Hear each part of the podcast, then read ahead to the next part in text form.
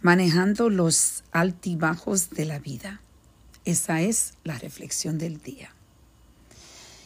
En la vida nos sentimos muchas veces, tenemos episodios donde nos sentimos como si fueran un mar.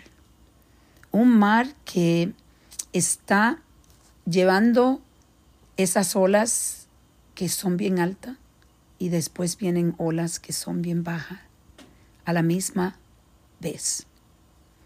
Esto es algo que para nosotros poder estar en esos momentos y poder encontrar la armonía es difícil, pero sí es posible.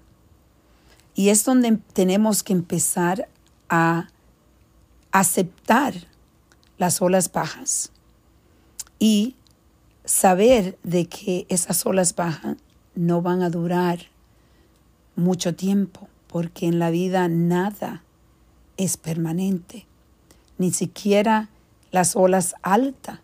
Nunca vamos a estar en olas altas todo el tiempo.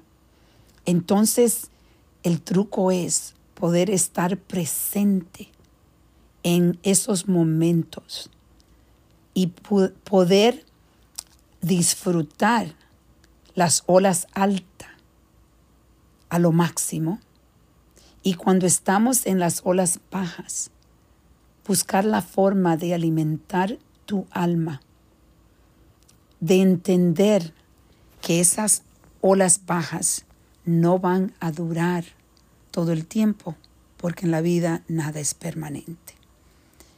Buscar tranquilidad hasta en la tristeza buscar un espacio donde tú puedes estar presente a la tristeza, pero a la misma vez en el día buscar algo que te traiga tranquilidad y alegría.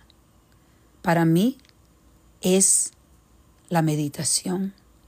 Busco la forma de buscar un sitio yo soy bendecida porque casualmente este podcast lo estoy haciendo de mi casa en la montaña de Vermont y aquí encuentro una paz inmensa, inmensa. Y se me hace mucho más fácil poder lidiar con las olas bajas de la vida. Entonces hoy yo te invito a reflexionar cuál es ese espacio que te trae paz cuando te sientes triste y sola. Todos podemos encontrar ese espacio. Si no lo tienes, te invito a que lo busque. Vamos a reflexionar y a reconectar.